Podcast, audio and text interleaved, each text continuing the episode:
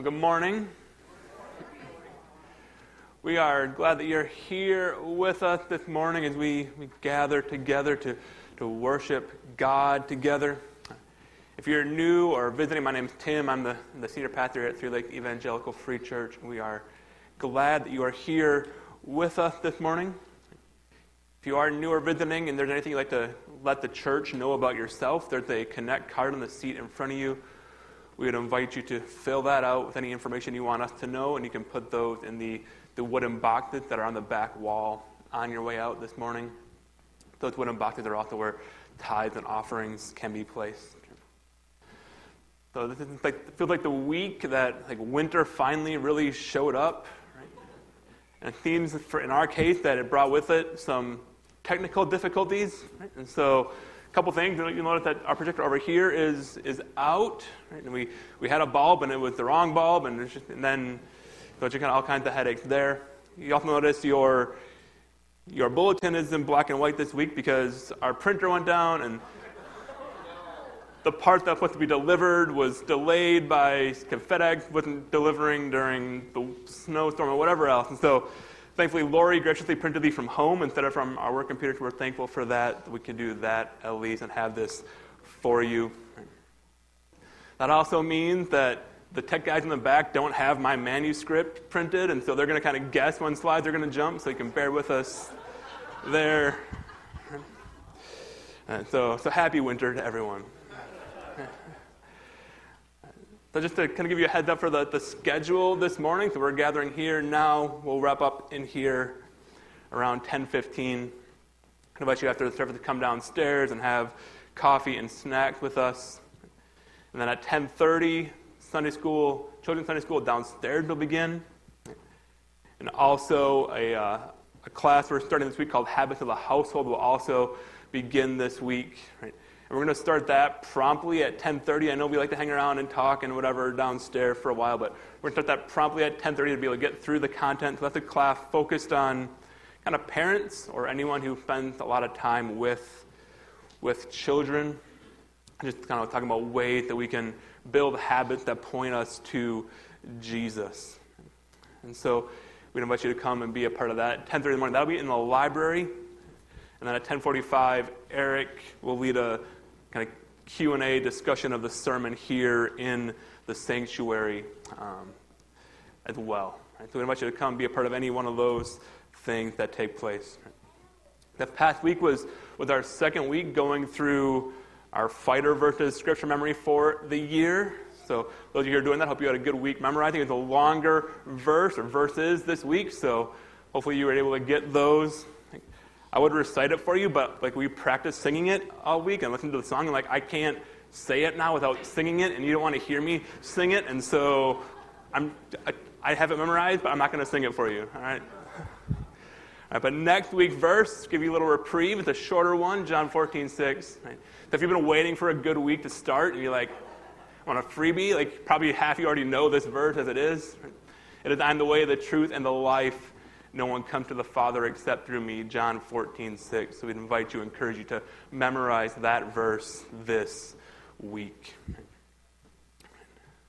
So you noticed the last couple of weeks, we started a new, a new format to our worship where I'm getting up first. And one of the goals in that is to, to kind of set the tone and give you a chance to really focus your heart and your minds on God. And one of the ways we've been doing that if by kind of starting the service, following up with a, with a moment of silence. And so I would invite you now into a moment of silence to reflect and think on all that God has done for you to prepare your heart for worship.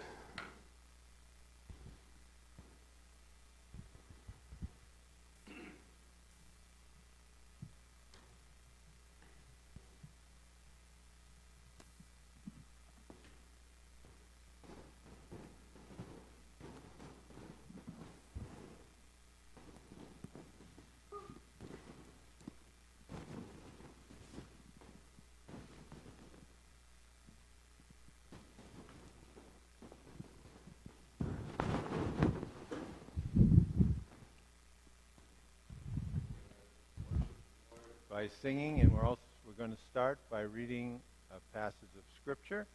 that will be a call to worship. So if you would stand through this next section, and those of you that are on the right, if you can't see the words, you can move. This would be a great time to do it, or you can uh, just listen. So let's read responsively. Because of the Lord's great love, we are not consumed, for his compassions never fail. And if you would read next. They are new every morning. Great is your faithfulness. I say to myself, The Lord is my portion. Therefore, I will wait for him. The Lord is good to those whose hope is in him. To the one who seeks him, it is good to wait quietly for the salvation of the Lord. So let's sing those sentiments together.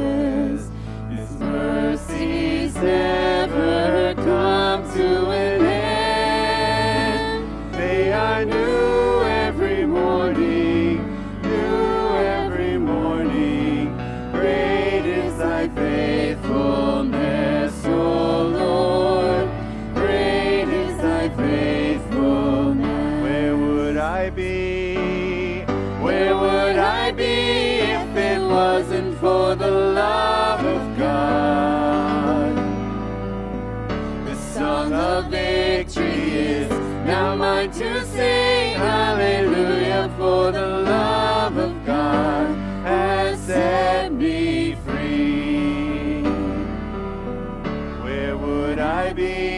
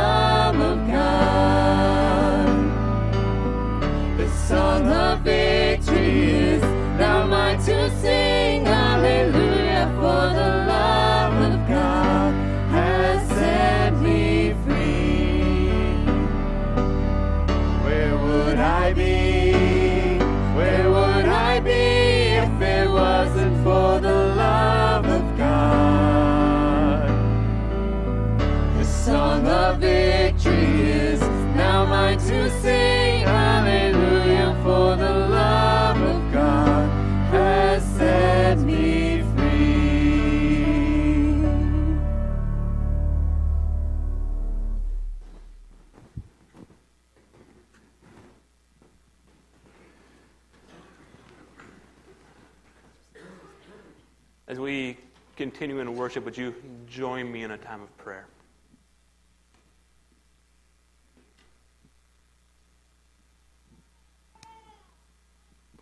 Father, we are, are so thankful for the way that you have loved us. We just sang as we will hear from your word this morning, the, the deep love that you loved us, going to be uh, defies our comprehension, defies our understanding when there is nothing lovable in us, when we didn't deserve it anyway. You loved us, and you showed that love by, by sending Jesus to come and live among us, to suffer all that comes with living in a broken world and to die on our behalf on the cross. But Father, we rejoice and we thank you that you loved us enough, that you would send your Son to die for us. Father, I pray that all that take place here this morning, we, as we sing, as we fellowship together, as we hear from you and from your word, that it would all be done as a response to the way that you have loved us. That our deepest desire would be to honor you and glorify you and thank you for all the good things you've given us. At the same time, God, we acknowledge that this world is broken. There are hard things happening in many of our lives. We pray, God, that you would be at work in the hearts and minds of those who are hurting, those who are broken, to give them a, a deep, abiding sense of your love and your care for them.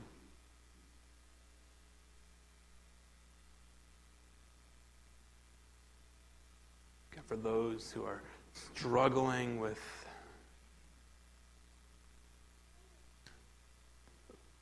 a variety of things. God, pray that you would, you would be at work to, to transform hearts into the image of Jesus, that you would make us look more like your Son.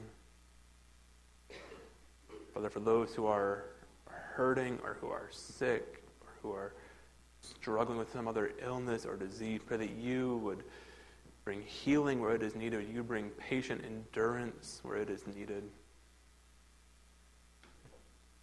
that you would help each of us to rejoice even in the midst of suffering and pain.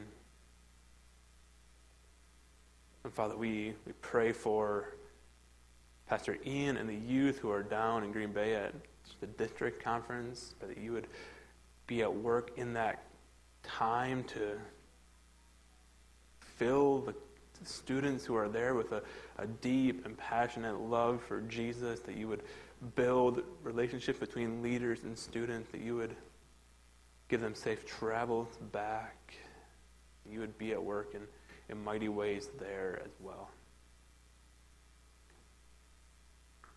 Father, we pray that we continue to sing now, that the words that, that leave our mouth would not be just because there's words on a screen to sing along to, but they be a genuine overflow of our heart. We would desire to see you honored and glorified and praised through our singing. We pray this all in Jesus' name. Amen.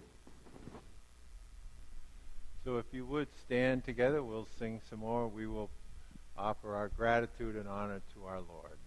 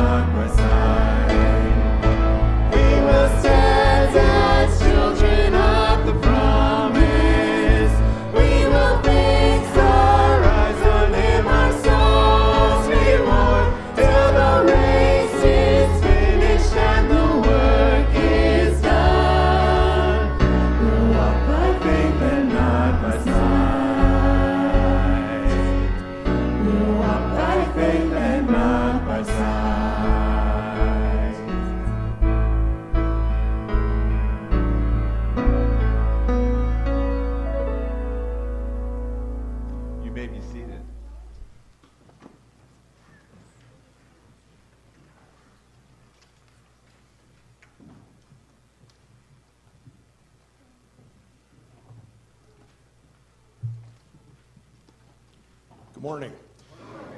This is a reading in a letter of Paul to the Galatians. Freedom in Christ. So Christ has truly set us free. Now make sure that you stay free and don't get tied up again in slavery to the law. Listen, I, Paul, tell you this.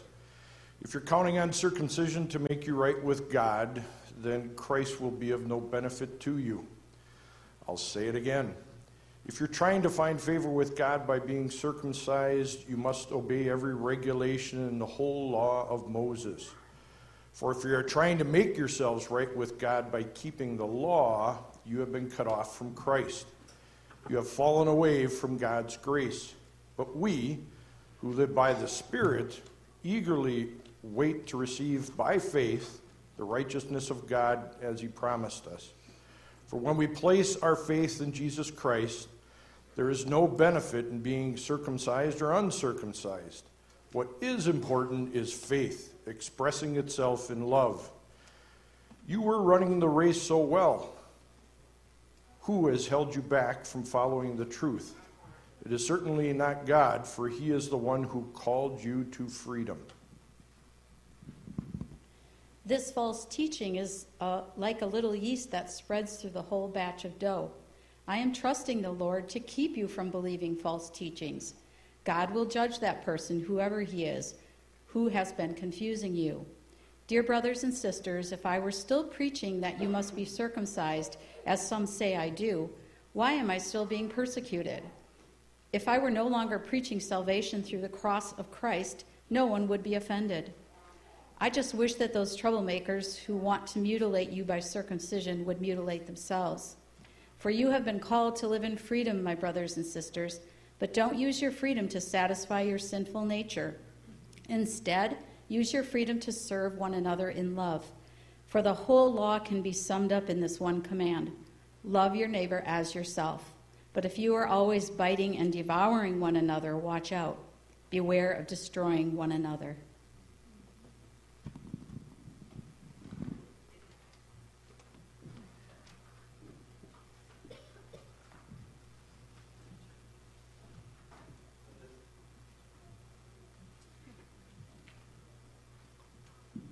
Time kids in, in 4K through second grade have the option of going downstairs for, for children's church. Miss them now.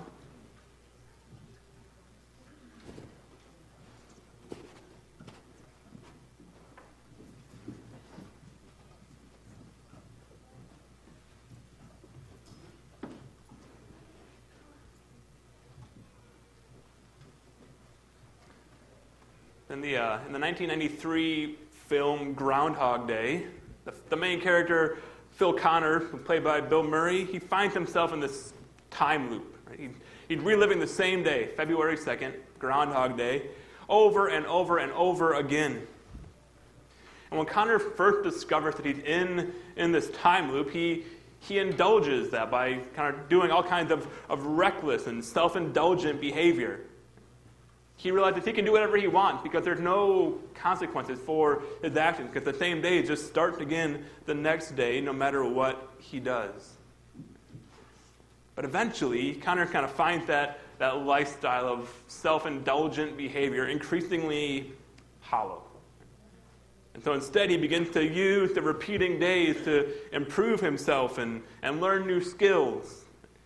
And because this is Hollywood, to, to live over, win over a love interest. So instead of using his, his freedom for, for immoral and self indulgent delights, he, he begins to use his freedom that comes with living in the time loop for, for good. In other words, as we just heard read from Paul, he doesn't use his freedom to satisfy his sinful nature, he uses it to love others. A lot of superhero stories are, are built on the same theme. Right? They ask the question like, how do you act when you are when you're truly free? Bruce Wayne can act however he wants when he's Batman without any consequences for Bruce Wayne, because right? no one knows who he is. Right? Same thing for Clark Kent as Superman or, or Peter Parker as Spider Man. All these characters have a decision to make. They're free to act however they want. No one's going to know who they are. There's going to be no consequences for their actions. Are they going to use that freedom to indulge sinful desires? Are they going to use that freedom to love and serve others? And then we just heard from the book of Galatians, chapter 5, Paul tells us that the same choice confronts each and every one of us. What Paul is saying in the passage we just heard that when we trust in Jesus, we, we receive his righteousness. Right? Therefore, in a sense, we are free. We no longer have to perform to, to earn God's favor and earn God's approval. We've been set free by Jesus. And the question then that we all must answer is how are we going to use that freedom? Are we going to use that freedom to indulge our sinful natures? Or are we going to use that freedom to serve and love others? And what I hope we see through the passage this morning is that when we truly understand the freedom that Jesus offers us, we'll use our freedom to love others and not to gratify our, our sinful desires. Or to put it another way, righteousness received by faith frees us to genuinely love others. The end goal of, of the whole Christian life is to glorify God by, by loving Him and by loving others. And verse 14 of our passage this morning drives that point home. Paul said, For the whole law can be summed up in this one command Love your neighbor as yourself. The Bible calls us over and over and over again to live lives of radical love for one another. But if we're going to do that, if we're going to love one another, I think we need to wrap our heads around two really important, really big ideas. I had the outline up here, the full outline for the sermon. Right? And so there's these two big ideas that lead to genuine love. The first big idea is imputed righteousness. And the second big idea is true freedom. We have to understand both of those things before we get to genuine love. Only when we wrap our heads around really embrace what these two things mean will we live lives marked by genuine love. And so I want to just look at each of these two ideas first, starting with imputed righteousness. Now, both of these things are kind of a, a corrective against the two ways that the Galatians and all of us really are, are tempted to live. Like on the one hand, in Galatians, Paul is dealing with, with people who are legalistic. They're trying to, to find favor with God by, by doing certain things, acting certain ways. They're trying to make God happy with them. They're trying to earn their way into heaven by their own behavior. On the other hand, Paul is talking to some people in Galatians who, who see Jesus and the forgiveness that he offered as, as an invitation to live self centered lives where they can use their freedom to, in Paul's words, satisfy their sinful nature. they see Jesus as a, a get out of hell free card and nothing else. And if we, if we think of those two things, the kind of two ends of the spectrum, right? we have legalism on one end, and we have self indulgent, self centered behavior on the other end. We're invited in the passage by Paul to see a middle way, a better way, a third way. That's the way of, of Jesus, a way marked by, by true freedom and genuine love. But I said, if we're going to get there, we need to wrap our minds around these two big ideas, starting with imputed righteousness. And that word imputed simply means like given, Right? so, imputed righteousness is a, a righteousness that is given to us, not our own righteousness, but a righteousness that's been given, imputed to us. And here's why imputed righteousness matters. If we want to be right with God, if we want to be a child of God, if we want to enter God's kingdom, if we want eternal life, we need God to declare us righteous. Paul says in another of his letters, Don't you realize that those who do wrong, right, that is, those who aren't righteous, will not inherit the kingdom of God? I don't know about you, but I've done wrong. So that seems troubling. None of us are righteous. We all do wrong. We all sin. Paul says in Romans, there is no one righteous, not even one. He also says in that same book, all have sinned and fall short of the glory of God. None of us lived up to God's standard of perfect, perfect moral behavior. None of us, through our own works, will meet God's standard of righteousness. That's why Paul is telling the Galatians here that what we just heard. In verses 2 through 4, Paul says this Listen, I, Paul, tell you this. If you are counting on circumcision, right, and circumcision here kind of staying in for all works of the law, if you're counting on circumcision to make you right with God, then Christ will be of no benefit to you. I'll say it again. If you are trying to find favor with God by being circumcised, you must obey every regulation in the whole law of Moses. For if you are trying to make yourself right with God by keeping the law, you have been cut off from Christ. You have fallen away from God's grace.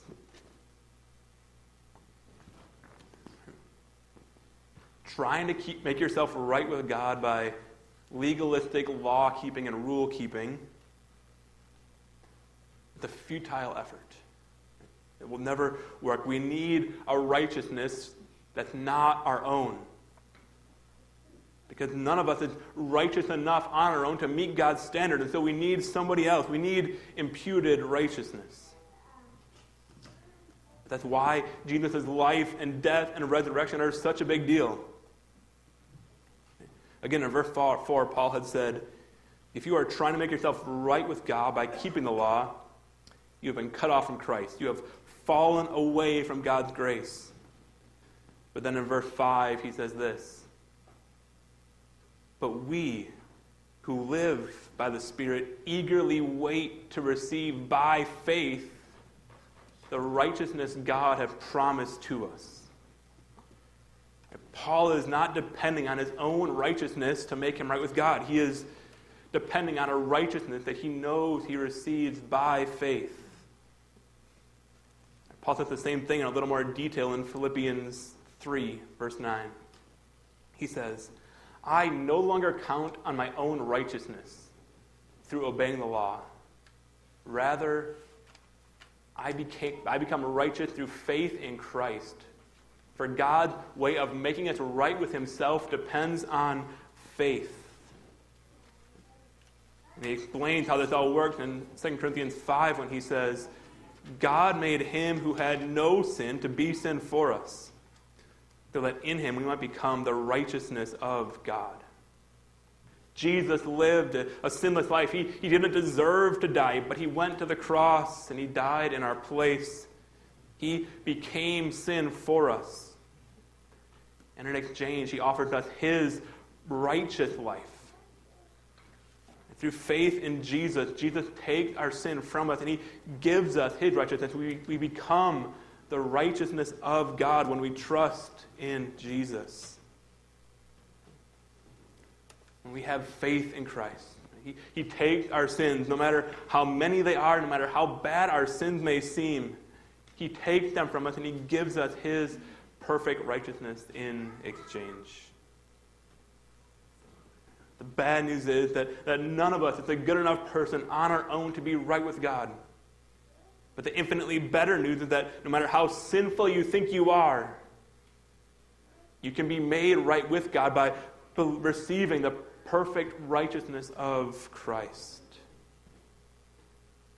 If you're here this morning and you've been, been trying to earn God's favor through your good works, you've been trying to live good enough just urge you and convert, urge you to stop trusting in your own work and put your faith in Jesus. Or if you're here and you, you feel a burden because you, you believe your sins are too egregious, too vile, there's no way you could be forgiven. I want you to know, I want you to hear that there is nothing you have done that puts you beyond the reach of God's grace for you in Jesus.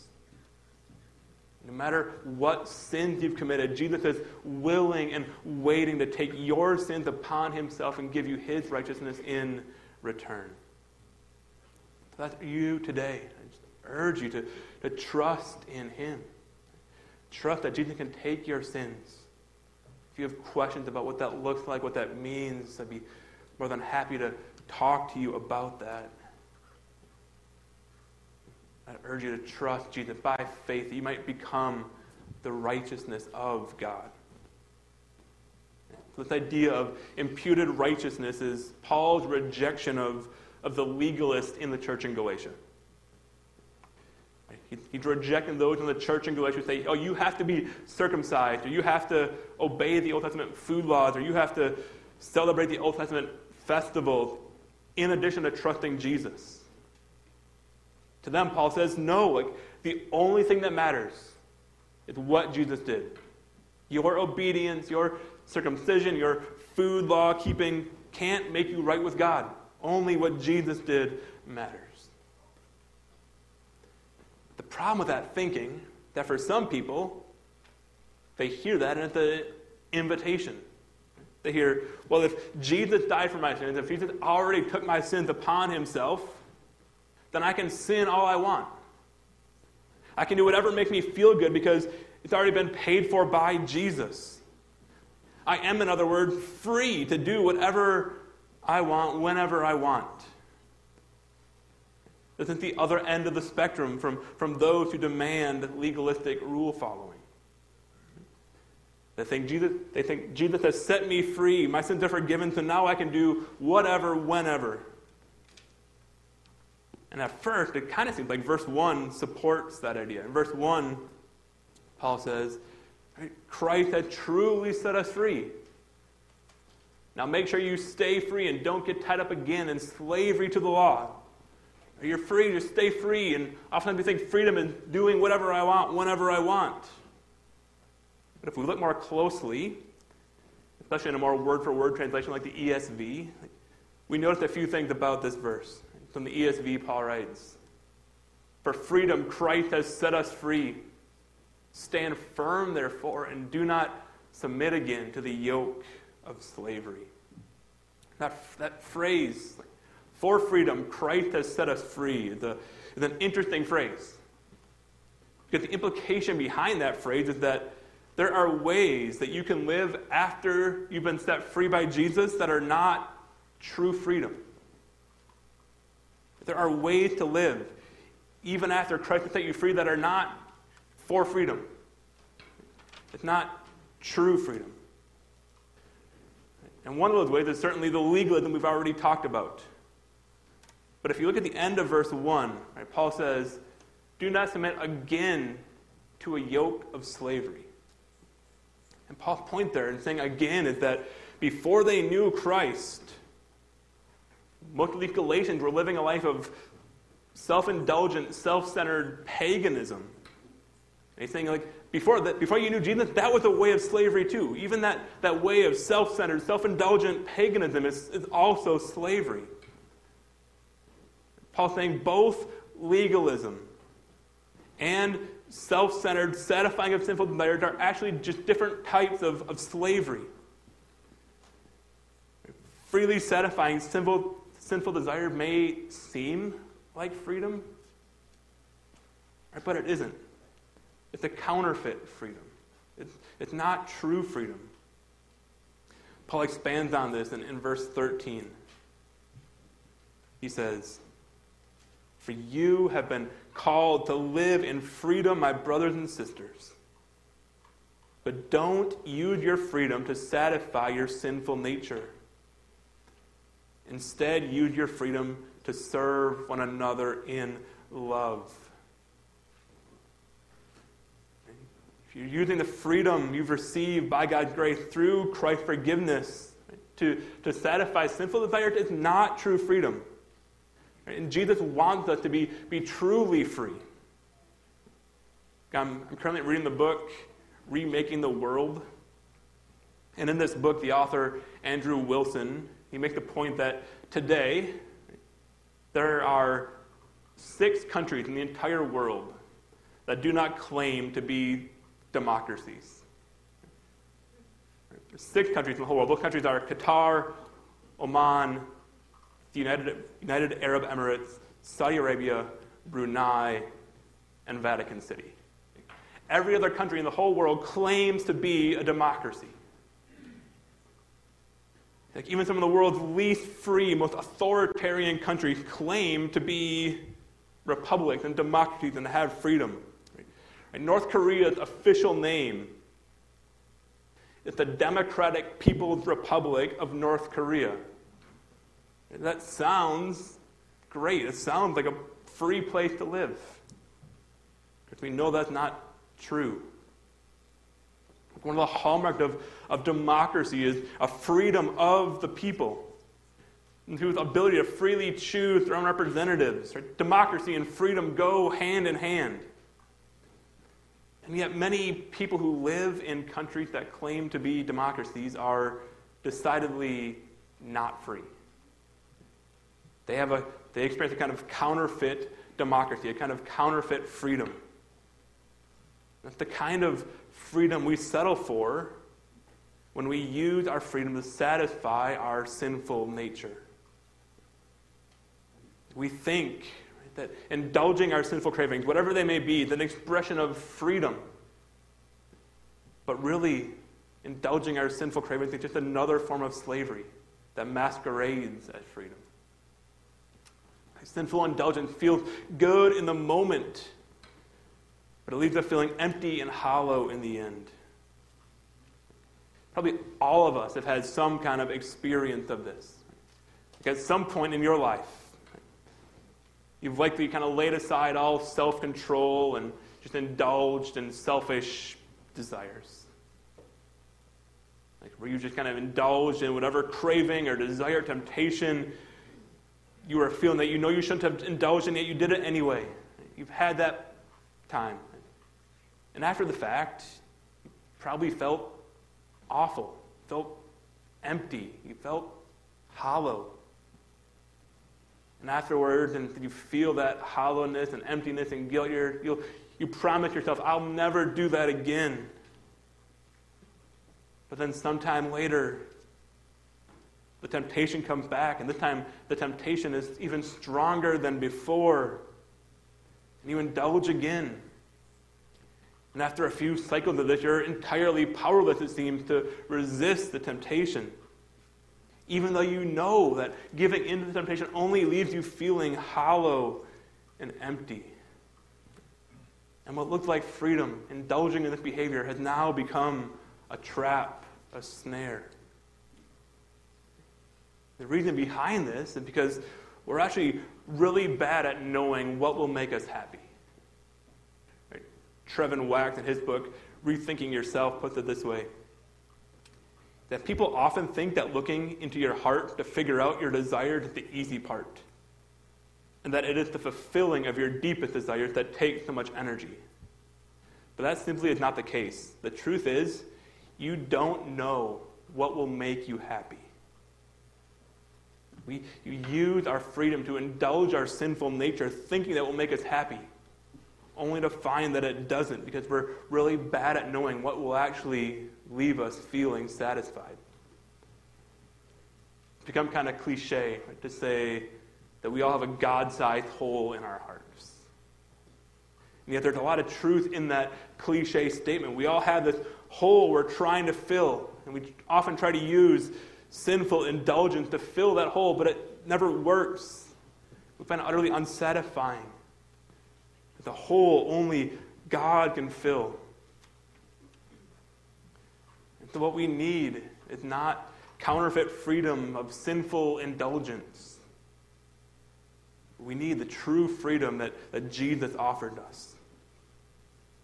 And the question then becomes like, what does this true freedom look like? If I want to use my freedom to not satisfy my sinful desires, then how should I use my freedom? Paul tells us in verses 13 and 14. He says, Instead, use your freedom to serve one another in love. For the whole law can be summed up in this one command love your neighbor as yourself. He said something very similar back in verse 6. That for when we place our faith in Christ Jesus, there is no benefit in being circumcised or uncircumcised. What is important is faith expressing itself in love. when we know that we've truly been set free because we've received the perfect righteousness of Jesus, then and only then can we truly love others with a genuine love like Jesus. And neither the person who is legalistic in their slavery to the law, nor the person who is using their freedom to satisfy their sinful desires, neither one of them can truly, genuinely love others fully. The legalistic person can't genuinely love others because their motive, they're always selfish. Their motive, they're always to, to make God happy with them, to get some reward from God. Their, their motivation is not the love of the other person, it's what they're going to get from God for their moral action.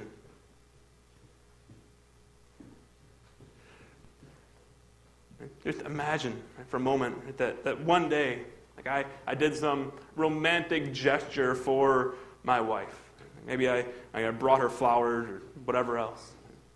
And the next day, I did some other romantic gesture. Maybe I wrote her some sentimental love letter. And the next day, I do another loving gesture. And the next day, another one. And the next day, another one. And on and on for a month straight. Like, likely at the end of this month, she would feel loved. But then imagine she finds out I did all these things because I was paid to participate in a like, social science experiment. and the researchers behind the experiment had told me what romantic gesture to do each day. They provided the flowers. They'd given me the script to write on the love note. They've, they did everything for me. And all I did was follow the script. And suddenly, those, those romantic gestures don't look like genuine love. And the same thing is true for apparent acts of love that we do for others when our motivation is not actually love for that person, but an effort to earn some favor from God. Acts that look loving, but are done for selfish reasons, are not genuine love. To the person who is doing loving acts, but are doing them legalistically to earn God's favor are not acting in genuine love. Likewise, on the other end of the spectrum, the person who is, is using their freedom to satisfy their, their sinful desires will never genuinely love. Because love is, is inherently, definitionally self sacrificial. And self sacrifice is nonsensical to the person who is selfishly living for themselves. And again, they may do acts that from the outside look loving, but the motivation behind those acts is ultimately that they think they're going to get something of equal or greater value in return. Right, the Latin phrase quid pro quo means something for something, and it's used to describe these like mutually beneficial agreements.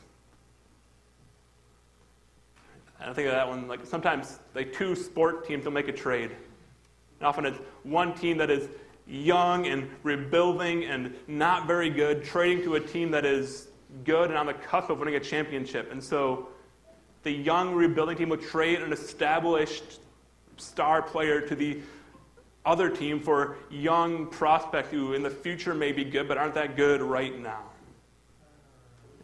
And sometimes when those two teams make a trade, it turns out to be a win win. If, if the good player who's traded to the championship caliber team carries that team to a championship, and the young players who were traded to the rebuilding team develop into their other potential and eventually make that team good, like it's a win-win for both teams.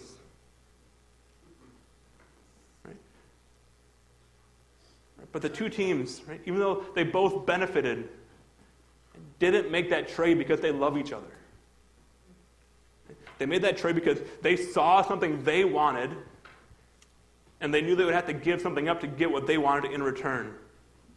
That's how the self centered, self indulgent person thinks about acts that look loving.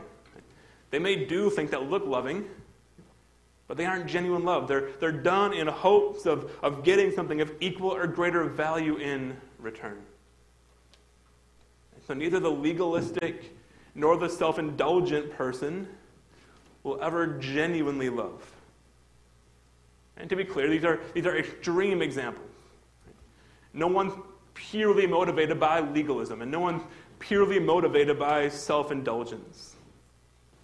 God, in His grace, has, has given all of us the ability to genuinely love others at, at times. But nevertheless, legalism and, and self centeredness both make it difficult to genuinely love others. But when we walk this middle way, the way of Jesus, when we experience the genuine love that, that Jesus has for us, when we know that Jesus came and he died for us, when we know that we don't have to love others to earn God's favor, when we know that Jesus offered us something better than any of the fleeting pleasures of sin, when we believe that, then we're free to genuinely love others. In John 15, Jesus tells his disciples, This is my commandment. Love each other in the same way I have loved you. What way is that, you may ask? It goes on to say in verse 13 There is no greater love than to lay down one's life for one's friends. So I said earlier that love is inherently, definitionally self sacrificial. That's where I get that from. That, that there's no greater love than to lay down one's life for one's friends. When Vanessa and I were, were dating, like I was wrestling with the question of like, like when do I say and mean I love you? And for me, the, those verses from John 15 kind of became the barometer in my mind for when I would say those words. I decided I wasn't going to say I love you until I knew that I would die for her. That I'd rather me die in her place. That's what love is. And I'm not saying that needs to be everyone's barometer, everyone's filter for when they say those words. But I do think we've been fed lots of sentimental versions of what love is. And they mostly revolve around our emotional state.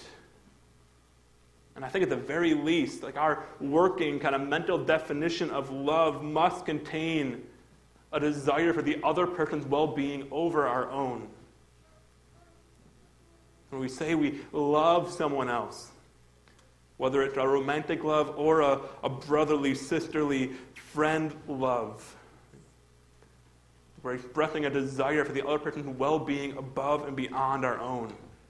That's what Jesus modeled for us ultimately in dying for us. And the way Paul called us to treat one another. Again, in verse 6, he had said, What mattered is faith expressing itself in love. Our lives should be marked constantly by, by self sacrificial love for others. And yet, frequently, our lives look like what Paul describes in verse 15. In verse 15, he says this But if you are always biting and devouring one another, watch out. Beware of destroying one another. Like we're, we're so prone to doing that. Like, oh, I can't believe that person dresses like that. Bite. I can't believe that person thinks we should sing hymns in church instead of modern songs. Bite. I can't believe that person doesn't serve the church the same way I do. Bite. Can't believe that person disagrees with me on some obscure minor point of theology. Bite. Can't believe that person thinks we should spend the church's money that way. Bite. Can't believe that person watches that TV show. Bite. I can't believe that no one cared as much about X or Y or Z as much as I do. Like, why am I the only one who sees this? Bite. I can't believe that person holds that political view. Bite.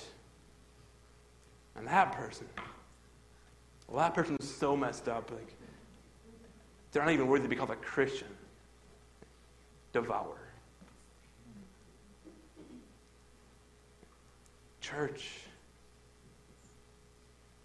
would we not be people who are always biting and devouring one another?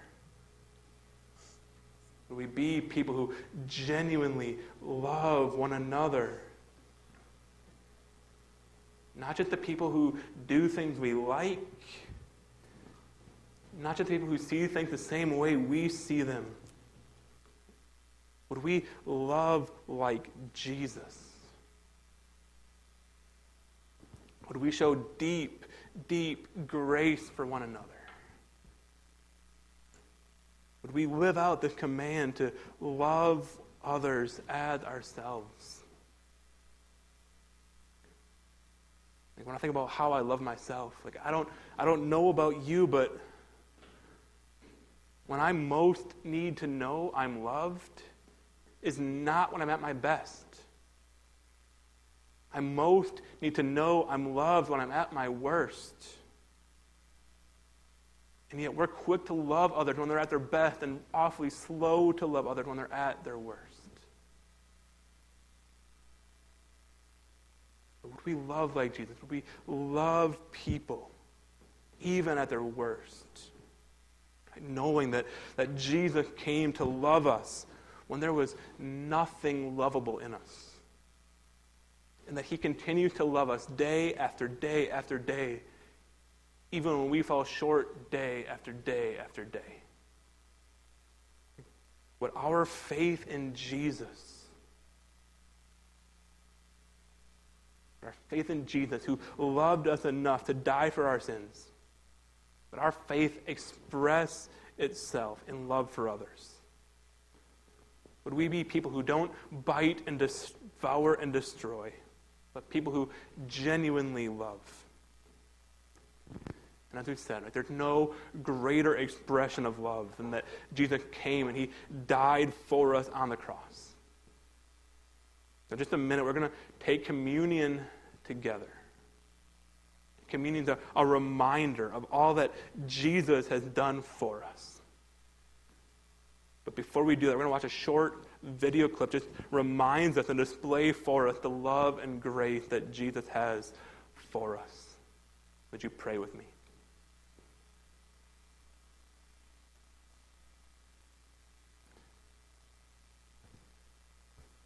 Father, we thank you for how you've loved us in Jesus when you've loved us at our worst.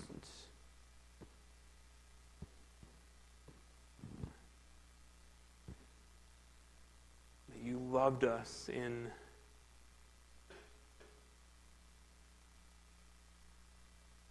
the most visible, the most powerful way possible by dying for us by taking our sins upon yourself, giving us your righteousness, even though we didn't deserve it. The Father, as we remember how you loved us in Jesus, would we love others that same way?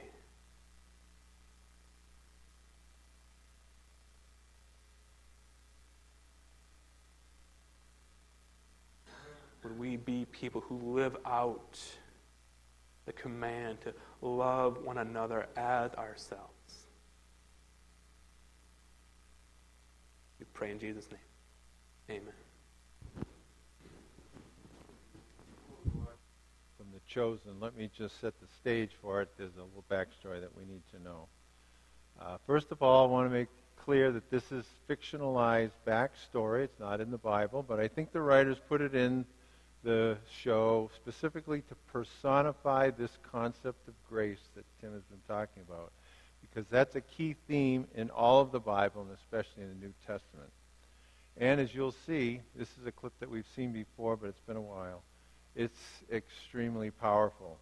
As you remember from the clip that I showed uh, probably a couple years ago about Mary Magdalene, Jesus sought her out in a gambling den. He called her called her to himself by name and healed her from the demons that were tormenting her. So she became one of the one of those traveling with Jesus and his growing band of disciples.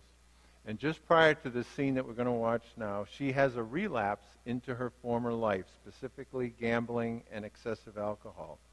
So Jesus sends Peter and Matthew to find her and bring her back. And the clip opens when Jesus' mother accompanies Mary Magdalene to face the music with Jesus. And the first words you hear Jesus say stem from the fact that he has just learned that his cousin, John the Baptizer, has been arrested by Herod and put in a maximum security prison.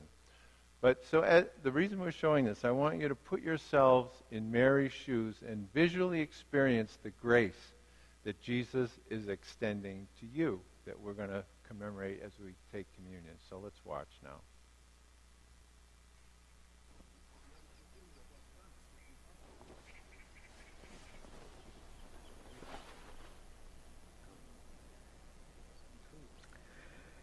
It's not you. There's quite a lot going on right now.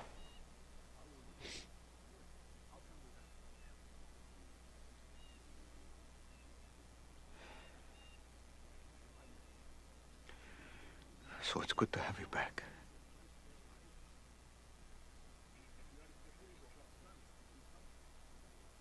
I don't know what to say. I don't require much. I'm, I'm so ashamed. You redeemed me and I just threw it all away. Well, that's not much of a redemption if it can be lost in a day, is it?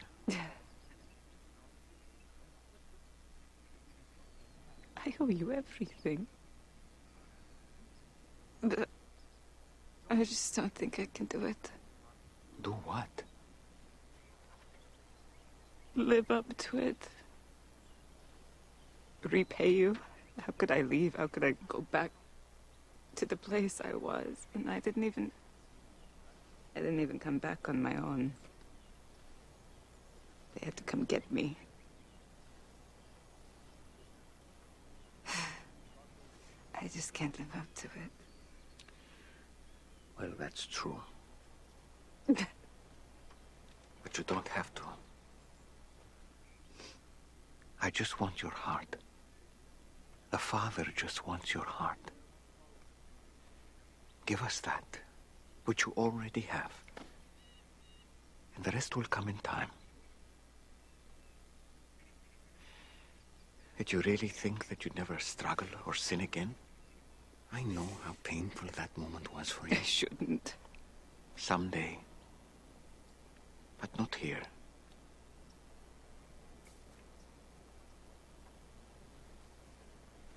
I'm just so sorry. Look up. I can't. You can. Look at me.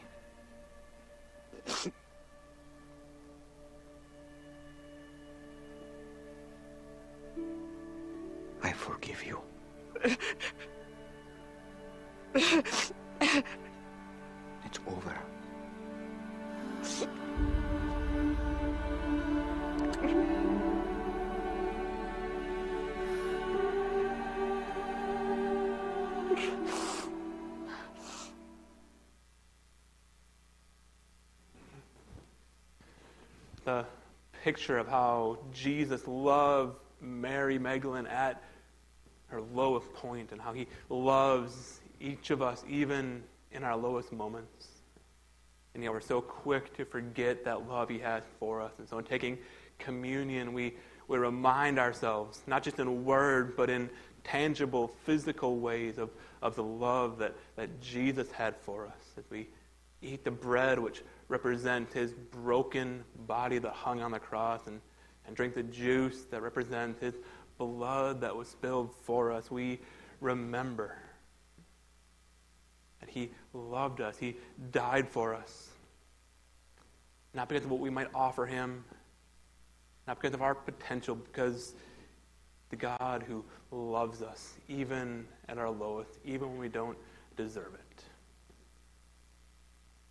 So we invite all who, who trust in Jesus to come and take communion. Here's how we do communion here. We invite you in just a moment to, to come up the side aisles here. to come up to either the station here or the station there. Take the cup, take the bread. If you prefer gluten free element, throw in the wicker basket. Then return to your seats either by the middle aisle or the far outside aisle. Then, when everyone has grabbed, taken the elements, we'll partake together. If you have a hard time getting around and would rather have someone brought the element brought to you, you can raise your hand and I will, I will bring you the elements. We invite you to come. Before we do that, we'll pray once again. Father, thank you for this reminder of all that you've done for us in Jesus. And would it encourage us and equip us and fuel us to show the same kind of love to others? We pray in Jesus' name. Amen. When you're ready, come, take the element, return to your seats, and we'll partake together in a few moments.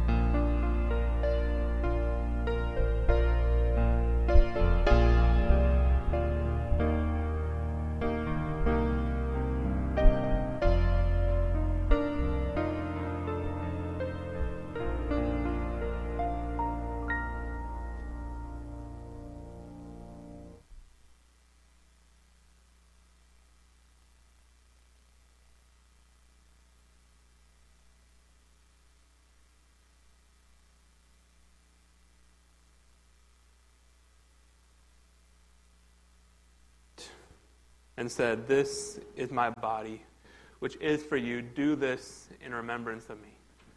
Let's partake.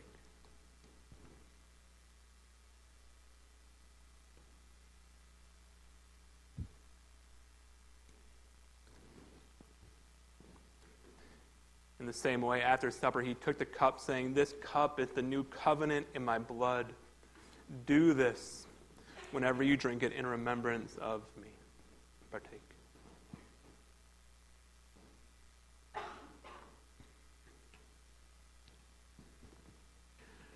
We, we take communion as a way to remember how Jesus loved us and as an encouragement to then go and love others in the same way.